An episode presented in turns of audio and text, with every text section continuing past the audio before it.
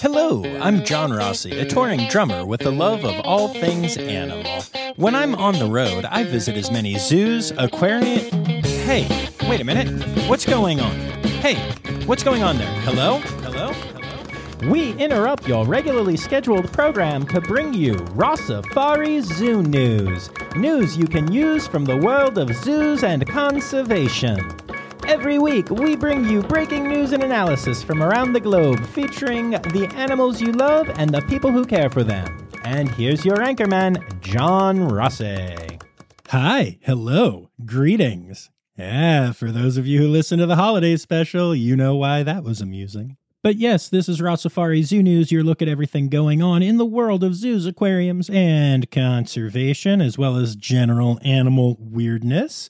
A quick friendly reminder to any uh, potential new listeners uh, this is a crowd sourced Zoo News episode. So if you see anything that you think might be Zoo News worthy, you can tag me in it at Rossifari on socials, at Rossifari Pod on the TikTok machine, or email it to me, rossifaripod at gmail.com com. And uh, whether I use your story or not, I'll say your name at the end of the episode, unless I forget, because sometimes I forget, but not usually. So that's that's pretty cool. Um, and and speaking of uh, the holiday special, y'all, wow. Um, okay, so when I went into the holiday special and and came up with this idea, I thought it would be pretty great and a lot of fun. And I, I kind of had this thought that I was going to have so much fun making it and connecting with a bunch of friends again and everything that, um, you know, hopefully everyone would like it. But if not, shrug. At least I did. Well, it turns out that all of my promotion and my excitement seems to have paid off because the holiday special uh, definitely broke my single day download record uh, by by a good bit. Um, that was the most downloads I have ever seen on a single day, and uh, beyond that, uh, I've heard from so many of you. I can honestly say that I have heard from more people about the holiday special than I have about any other two episodes combined. And that's really incredible to me. It was so amazing to hear from so many of you. And um, the fact that 100% of the people who reached out were were positive and excited and loved it uh, really meant a lot to me. One of my my favorite things that I heard from a couple different people uh, was about families sitting around together and listening to it together, which is how people used to take in those actual old timey holiday specials back when they weren't old timey because they were happening in what we now think of as old timey times um yeah but anyway uh, i absolutely loved the response i think um, my other favorite thing about all of it was the fact that so many people uh, told me what their favorite part was and uh, so many of them were different things. Some of y'all loved the songs. Some of y'all loved the the sketches. Um, my uh, my um, um, well, let's just say my my uh, ad, my fake ad, got a lot of uh, a lot of props. But it was cool hearing what everyone thought, and um, because of how successful this was, it is my goal to do the same thing again next year. Uh, only now that I know that I'm going to be doing it, I'll actually have time to prepare for it. So my intention is to make it even bigger, even crazier, and um, don't don't worry no no no less uh, goofy because that just that that was, that was fun man. So i want to thank y'all for for listening. And if there's anyone listening to this who hasn't heard it yet get your butt back there and listen. It's fun. And uh, okay. So one other thing before we get to the actual news news I know that I have a lot of listeners in North Carolina or around that area, and I wanted to let y'all know that my show, Under the Sun, the one that I wrote and created and perform in, will be coming to Theater Raleigh in Raleigh next year. Um, now, due to just kind of marketing the show, we're now doing the show under the name Sun Records Live um, because Under the Sun, a lot of people didn't get that it was about Sun Records. Uh, but yeah, so you can find tickets to the shows now at theaterraleigh.com, and that's theater with an R-E at the end. I fully expect to see many of my Greensboro Science Center and North Carolina Zoo friends there. Uh, as a matter of fact, y'all, I'm even talking to the team at Greensboro about possibly bringing Miso the red panda to a show. And by I'm even talking to the team at Greensboro about possibly bringing Miso the red panda to a show, I mean I mentioned it to Becca, who told me to shut up, and then I mentioned it to Kelly, Miso's uh, keeper, who rolled her eyes. but hey, arguably it could happen. Nah, but I'm really excited to be bringing my show to to Raleigh, and um, I'm I'm hoping to connect with a lot of my animal people and my music people, and uh, let me know if you're able to make it. Uh, I, I'm hoping to see some people there. So yeah, all right. Enough about me. Uh, enough about the special. Let's let's be honest. It's not enough about the special. I could talk about that thing all day, but I know that's not what you're here for. So uh, without further ado. One two, three, four. Ow, there's a funky monkey, tree kangaroo, or a binturong. It's zoo news, yeah. All right, so we're going to start off as we always do with our births and deaths. So in our birth times, we've birth times. What the hell? I don't know. Anyway, uh, I'm still pretty tired from doing the holiday special, which I could keep talking. All right, I'm I'm done. I'm done. I promise. Anyway, we start with some exciting news from our friends at the Cincinnati Zoo, where Kuvua the okapi has given birth to a baby okaplet. Now, this was a pregnancy that was announced back shortly after the zoo learned about it, and given that okapi have a 15 month gestation period, Cincy fans have been waiting for this birth for quite a while now. The calf is healthy and strong, and they don't yet know the sex or weight, but hopefully that will be revealed next week. Also, I just want to point out that I didn't see a plug anywhere in the pictures of this little baby, so I can only assume that they made a version with wireless charging this time around. Maybe that's why it took 15 months. Ain't technology grand? But hey, all jokes aside, congrats to the team at the Cincinnati Zoo. The Kansas City Zoo has announced the hatching of a Gentoo penguin chick, Gentoo peglet, named Yoshi. For those familiar with the Mario games, and if you've met Miles, you are familiar with the Mario games, uh, Yoshi got his name because his father is named Mario. They're both characters in the, the Mario universe. His mother is named Ackbar, which I also love, as it's also a name from the Nerdverse. Uh, in this case, it's from Star Wars, um, thus uh, basically cementing this as the nerdiest Gentoo penguin chick around. Uh, in case you don't know, Admiral Ackbar is the guy that goes, "It's a trap." I just, I, I just really wanted to do that. Anyway, uh, moving on. For the first time in seven years, a baby elephant, or ellalit, that's how you would have to say it because Ella is the first like syllable, I think. So ellalit. I was going to say ellalit, but I think it's ellalit. Anyway, uh, is hard, y'all. Um, but okay, okay. So for the first time in seven years, a baby elephant has been born at Disney's Animal Kingdom. The baby is named Cora and is currently behind the scenes, or backstage, as they call it at Animal Kingdom, because Disney. And uh, Cora is currently bonding with mom. Now, Cora's mom is Nadirah, who was also born at Animal Kingdom, making this the first second generation calf at the facility. Congrats to the entire team at Disney. Thanks, John. Just maybe don't make fun of us for calling it backstage. We don't take too kindly to criticism. Ha ha. The, the heck was that? Uh, okay. The Chester Zoo has announced the birth of two Mitchell's lorikeets. This is a species of parrot that is incredibly rare in the wild. Only seven have been spotted in the wild since 2020. So at this point, every single birth in human care and in the wild is an event to be celebrated. And of course, uh, we now have to go to the flip side of, of the births and all that fun and then talk about a couple of deaths. And we are starting off this segment this week with a hard one. Um, Sequoia Park Zoo has announced that Cinny, one of the two red pandas to call the zoo home, has passed away. And uh, making this even harder, this was an unexpected loss, with care staff finding Cinny gone when they did their morning checks.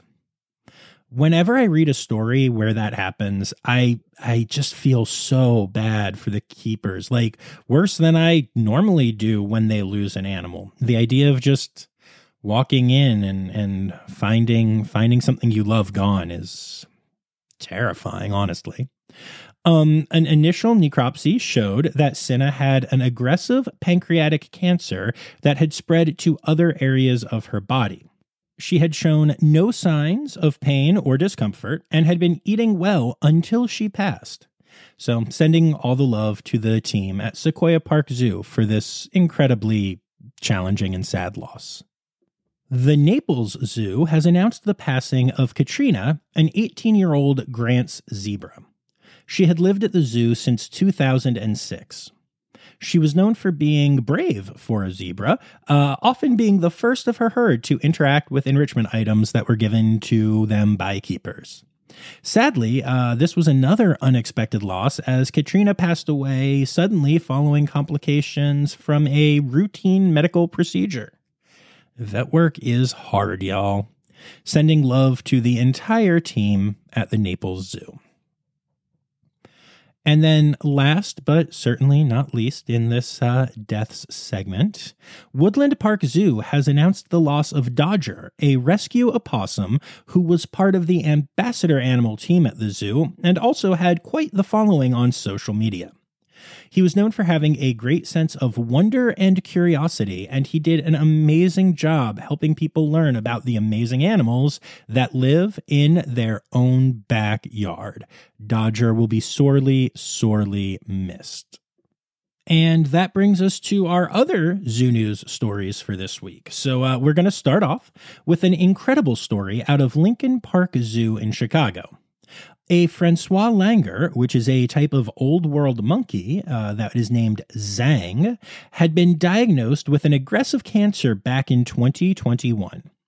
It's a type of cancer that creates a tumor on the roof of the langur's mouth and is almost never discovered until it is too late to treat, often not being found until the animal has passed away. Zhang was fortunate that the director of veterinary medicine at the zoo noticed the tumor early enough to try to treat it. The vets at the zoo teamed up with Chicago's Rush University Medical Center to develop a technique to remove the tumor, and they performed the procedure back in 2022.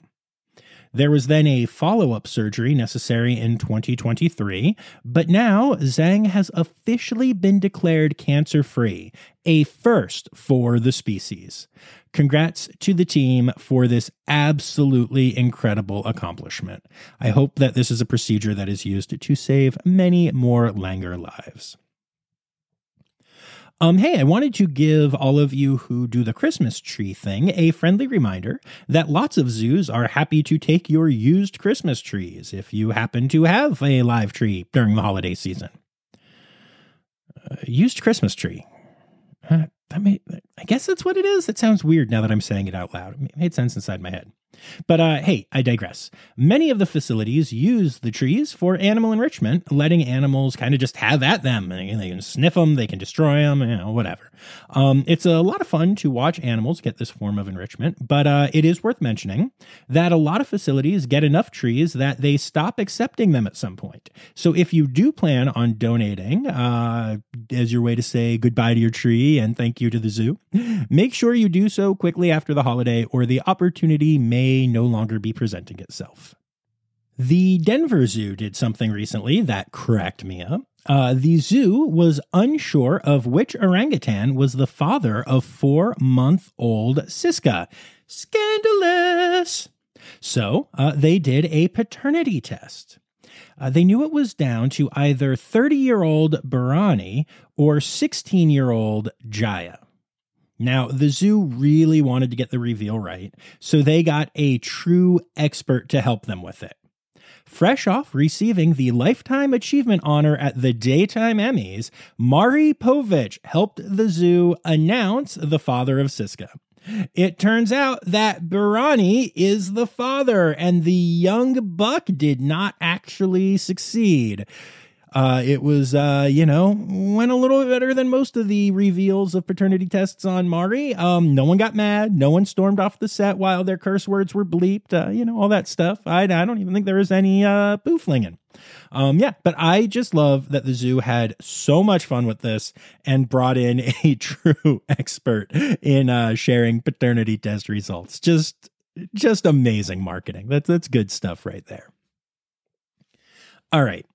I'm gonna get a little ranty on this next one, but don't worry, it's it's a good story. I just it's a point I have to keep making. So, okay. A team of scientists at Gladys Porter Zoo are taking some pretty impressive steps to help save ocelots. Now, ocelots, as most of you probably know, are a cat species that used to exist all throughout Texas and parts of Louisiana, Arkansas, and Oklahoma. Sadly, they have all but disappeared from their natural range uh, for, you know, all of the usual reasons. Y'all know what's up.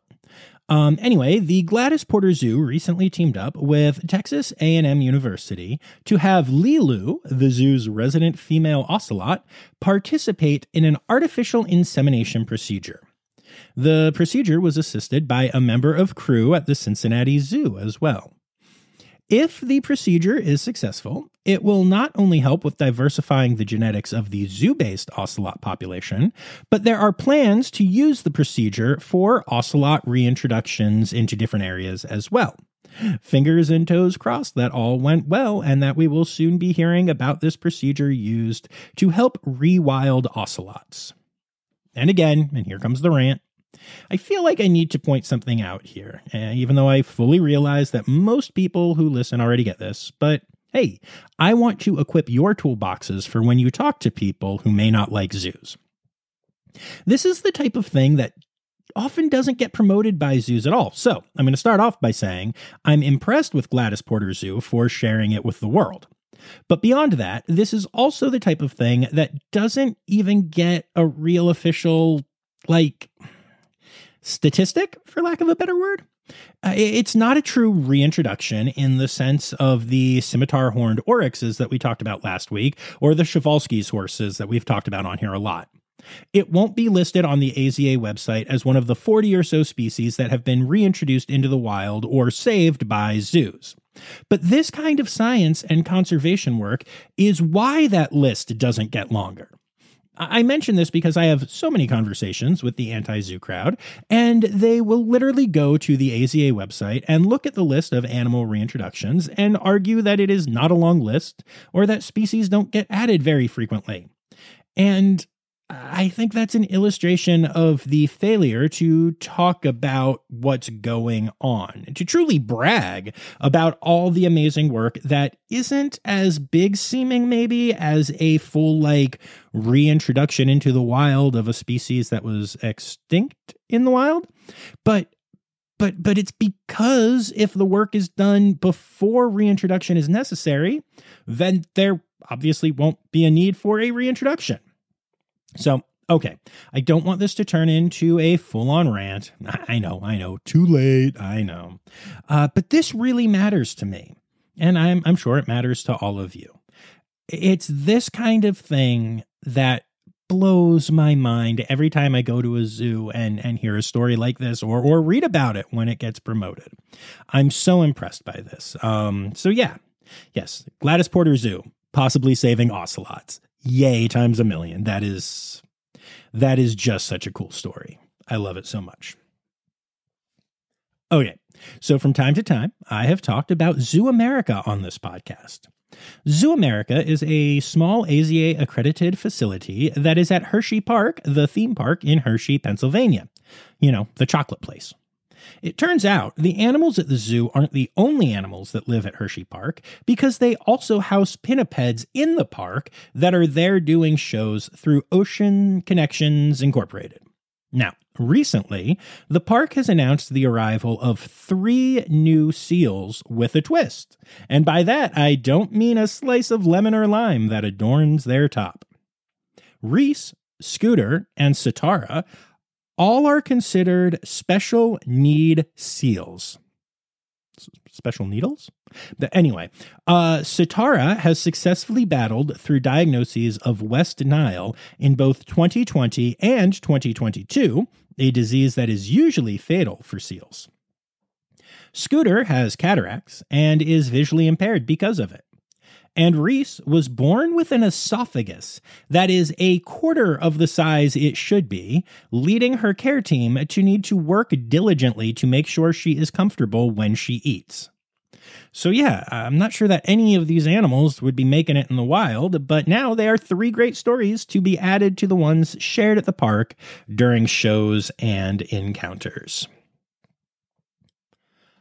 Our friends at Roger Williams Park Zoo have announced the amazing work being done by one of their own elephant keepers, Brett Haskins. Brett recently traveled to Nepal, where he spent two weeks providing foot care to almost 100 Asian elephants. He worked at the National Trust for Nature Conservancy's Elephant Health Camp, not just doing the work on the elephants, but educating elephant handlers and owners on best practices for maintaining healthy elephant feet, showing them by doing, and improving the welfare of all the animals he got to work with in the process. Just an amazing story of a keeper caring for animals in the wild and also teaching others so those animals will continue to have improved welfare after Brett is back in Providence. And speaking of New England, Maritime Aquarium in Connecticut has been teaming up with Williams College and Project Oceanology to remove derelict and abandoned lobster traps from Long Island Sound, which is a really cool project in and of itself. However, the project became even more interesting recently when the team discovered a European nudibranch on one of the lobster traps. Now, Despite the whole European part of the name, this type of nudibranch has been found in the Americas a few times, but it's an incredibly, incredibly rare occurrence. Furthermore, it has never been found anywhere near as south as Long Island Sound before now. Of course, the, the discovery creates more questions than it does answers at this time. How did it get into the waters there? Is it a unique example of a single animal surviving traveling across the ocean? Or are there more of these in the sound that we don't know about? What effect will it have on the sponge populations of Long Island Sound, since this type of nudibranch feeds exclusively on sponges? Now, this is a, an especially important question as sponges consume bacteria and host large populations of small crustaceans and worms that are important in fish diets. The team is currently searching for answers, but this story just goes to show that the conservation work done by incredible facilities like Maritime Aquarium go beyond uh, just the conservation work they know is being done, as it also often helps scientists to better understand the diversity of the ecosystems they are actively helping to save. All right, so one thing I have to be careful about when it comes to doing zoo news is that things pop up as new on the internet when they are, in fact, very much not that. So I will have a listener send in an article dated December 2023, only to realize that it's a new publication basically repurposing an older story from another publication. Uh, I see this a lot and always try to be diligent and not share these stories. However, in this case, I can't help myself because this podcast didn't exist back in 2015, and this story is making the rounds again. And frankly, I just find it too weird not to share. Back in 2015, there was a gorilla named Shabani that lived at a zoo in Japan. And people in Japan decided that Shabani was super good looking, with many comparing his looks to George Clooney. Couple that with the fact that he was known to be a good partner to his mate, and that he seemed to love playing with his children, and uh, people fell in love with Shabani. Women, especially, they seemed to think he would be a great catch. They would crowd the exhibit every day, yelling things like, Shabani, look at me, and notice me, Shabani they developed, well, basically, they developed crushes on this gorilla. It got so bad that the zoo had to post signs telling people not to scream and even police the area more because of it. The zoo did see a huge spike in attendance, uh, all because of their hot gorilla dad. Uh, I don't know. So the fact that this information is making its way around the internet again is kind of weird, but also totally provides me an excuse to share this weird story with y'all. You're welcome. And now I'm going to end this segment with something that should be obvious, but I want to address it anyway, just in case any of you happen to see it. There is a viral post going around the internet right now about some lions escaping the Nashville Zoo. It is very, very fake. Like, super fake. The picture is of lions in the wild in Africa and is a very well known picture. But going beyond that, the Nashville Zoo doesn't have lions because they escaped and we got this picture. No, I, I, I kid, I kid. The truth is, the Nashville Zoo doesn't have lions, and if they did, they wouldn't have escaped. Who knows if this was just a dumb internet prank or some activist trying to make people think the Nashville Zoo isn't handling animals correctly, but the fact that this is getting spread around with zero fact checking is both really disappointing and just incredibly unsurprising. After all, it's the Nashville Zoo, not Bob's unaccredited animal park. Stereotypical animal podcast theme song. Here to bring you to conservation news. Over 100 elephants have died in the past few weeks in Zimbabwe's largest national park as a drought rips through the area caused by climate change and the El Nino weather phenomenon. Weather forecasts are not offering much hope for the remaining elephants in the park, as the region is expected to not get much rain in the near future while facing rising temperatures. And of course, while I say this is being caused by both climate change and El Nino, the truth is that many scientists believe, and are working to prove, that climate change is what is causing El Nino to be stronger and thus have more intense consequences. So, to be clear, it might not be accurate to say that climate change and El Nino are the thing killing these elephants, but more that climate change and climate change are the issue. Shocking, I know. This is not the first year in recent memory when something like this has happened, uh, as back in 2019, over 200 elephants died from similar circumstances. I don't really have a silver lining or happier way to end this story. So I guess I'll just pause and remind y'all that we seem to be gaining some serious traction in our fight against EEHV. So at least elephants have that going for them which is nice. And uh, okay, so um, going to a more domestic topic for a minute. Uh, if you've listened to this podcast much, you know that we are very anti outdoor cats for a variety of reasons that pertain to both the cats and the damage they can do while out gallivanting around neighborhoods. Well, a new study has actually looked into exactly how devastating outdoor and feral cats are to the ecosystems around them, and the numbers are pretty shocking. Free ranging cats consume 2,084 different species, including birds, mammals, reptiles, amphibians, and insects. Of those species, a full sixth of them are of concern to conservationists, including uh, cats feeding on rare birds and bats, and in beach communities, even feeding on baby sea turtles. So, to be clear, putting your cat outdoors, or even just doing that thing where you think you're being nice by feeding and otherwise supporting a feral cat population in your area, man, by doing that, you could be directly contributing to the extinction of endangered species. And even if that's not the case for you, you're still leading to the death of many individual animals and contributing to the imbalance of your local ecosystem.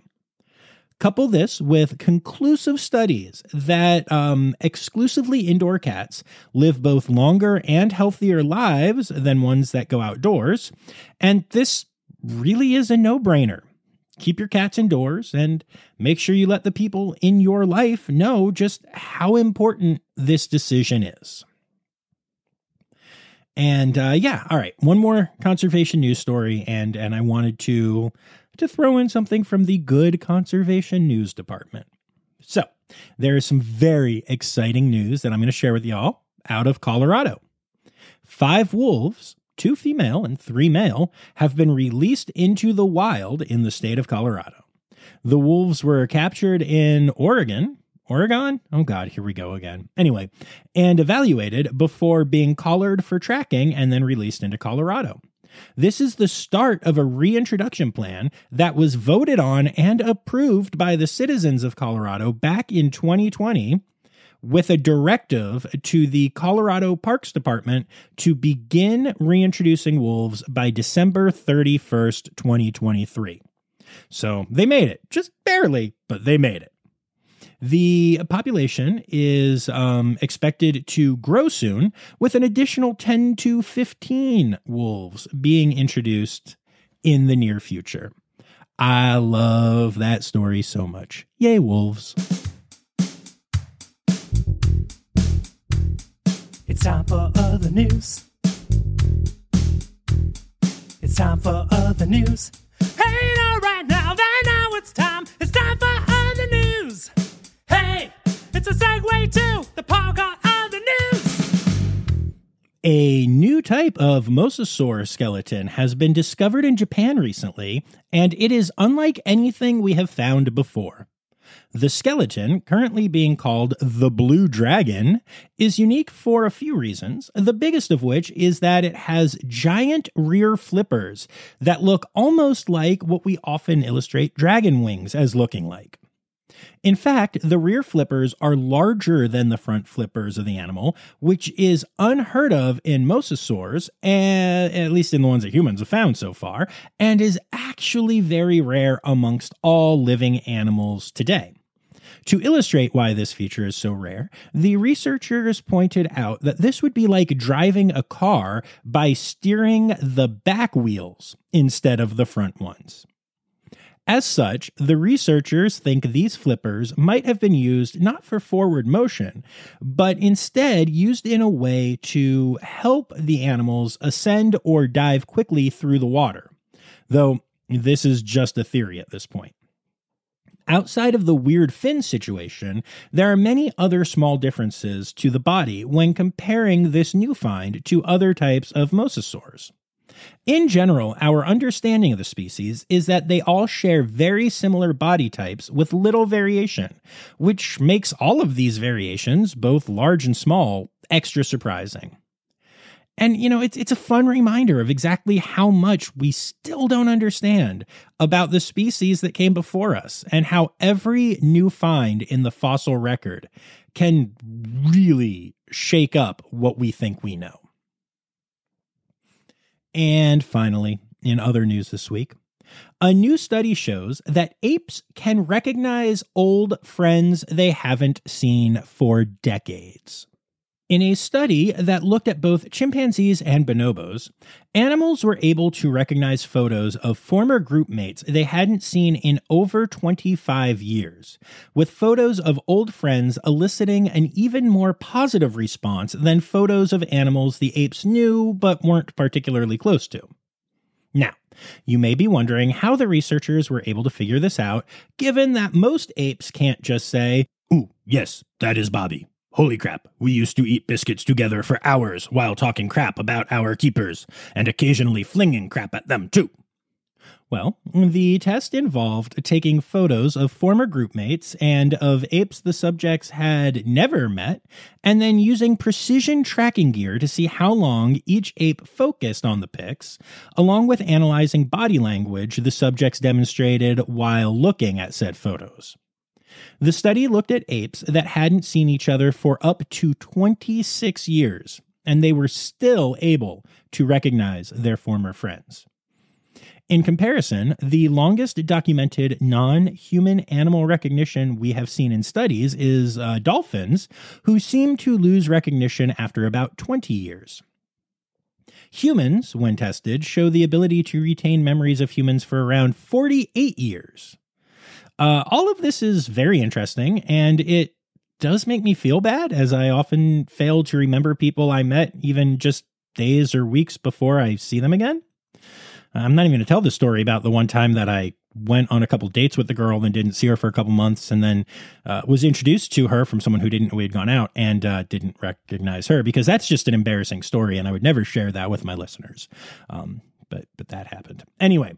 Uh, but it it also uh, brings up an incredibly important thing to think about when looking at the future of great apes in human care.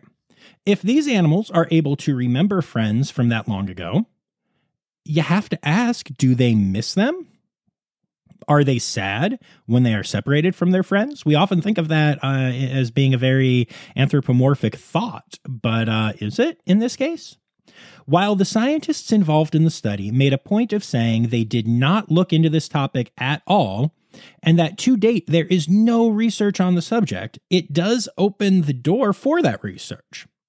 If primates are truly missing each other when they get separated, that could change the look of apes in human care moving forward. To date, it has been believed by most scientists that the, the concept of missing each other is a uniquely human trait. It's an interesting question without an answer right now, and I'll be curious to see what researchers find out as they delve farther into this. Animal, animal, animal holidays. Animal, animal, animal holidays. All right, it is still December, which is the animal holiday list month. Boo December. They don't get their own like animal month. Sad. Um as for the individual days this week, again, very few animal holidays as I guess people don't want to compete with all the uh, human holidays going on right now. But uh, we got two, kind of. Wednesday, December 27th, is Visit the Zoo Day, which is obviously a great day. Uh, I highly recommend that you go visit, you know, the zoo. And uh, Thursday, the 28th, is the U.S. Endangered Species Act anniversary which isn't like a real holiday, but hey, it's on the Peppermint Narwhal calendar, so I'm putting it there. Which, don't forget, if you're listening to this the day it comes out, this is your last possible day to enter into a contest where you could possibly win the 2024 version of the Peppermint Narwhal Animal Holidays calendar. Some unique Rossifari stuffed animals, uh, or even the Ellie Artisan Studio Penguins of the World sweatshirt. So very exciting. So go and enter. There are free ways to enter, there are paid ways to enter. Go enter. Or don't. It's fine. Whatever. I get it. There's a lot going on this time of year. You do you, boo.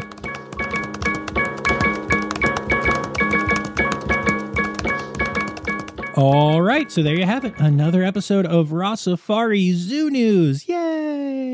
I'd like to remind everyone that I do have a Patreon and that you can support the podcast for as little as $3 a month by going to patreon.com slash Rossifari.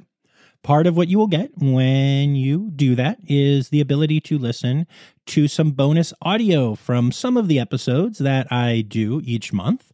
And uh, on Tuesday, I'm going to be releasing an episode of snippets of those uh, little bonus things to to share some of that with my general audience and also to entice you to become a patron. Uh, there are many levels that you can join at, and if you become a Red Panda level patron, which is the highest level, uh, then I'll say your name at the end of each episode, like this. I'd like to say an especially big thank you to all of my Red Panda level patrons Dr. Laura Shank, Dr. Stephen Williamson, and Barbara Bennett. Thank you so much. See, like that. Anyway, I'd also like to thank everyone who sent me something for Zoo News this week. We've got Anya Keen, Colleen Lenahan, Kim Cooley Croninger, Kerry Kirkpatrick, Kevin Williams, Jay Meredith, Jacob Zinn, Ali Malinsky, Kay Malinsky, the Malinskys. Now I sung that one high because the next one is Karen Musk low. Dr. Zoe Rossi, Kristen Khalil, Dr. Laura Shank, Emily Rockbuck, Ren Howell, Elizabeth Dunlevy, Crystal Chapman, and Melissa Reed. Thank you all so much for contributing. And uh, remember, friends, the words newsy credits backwards are Steiderk, Yiswen. The Rossifari podcast is produced, hosted, and engineered by John Rossi. Editing and fact checking by John and Dr. Zoe Rossi. Our theme song is Sevens by Nathan Burke, performed by Nathan and John. Interrupting John theme and additional voices by Taylor Isaac Gray. You can reach John directly on Instagram and Facebook at Rossifari or by email at rossifaripod at gmail.com. Rossifari is part of the Daydreamer Media Network. Now, stop listening to me and go visit a zoo.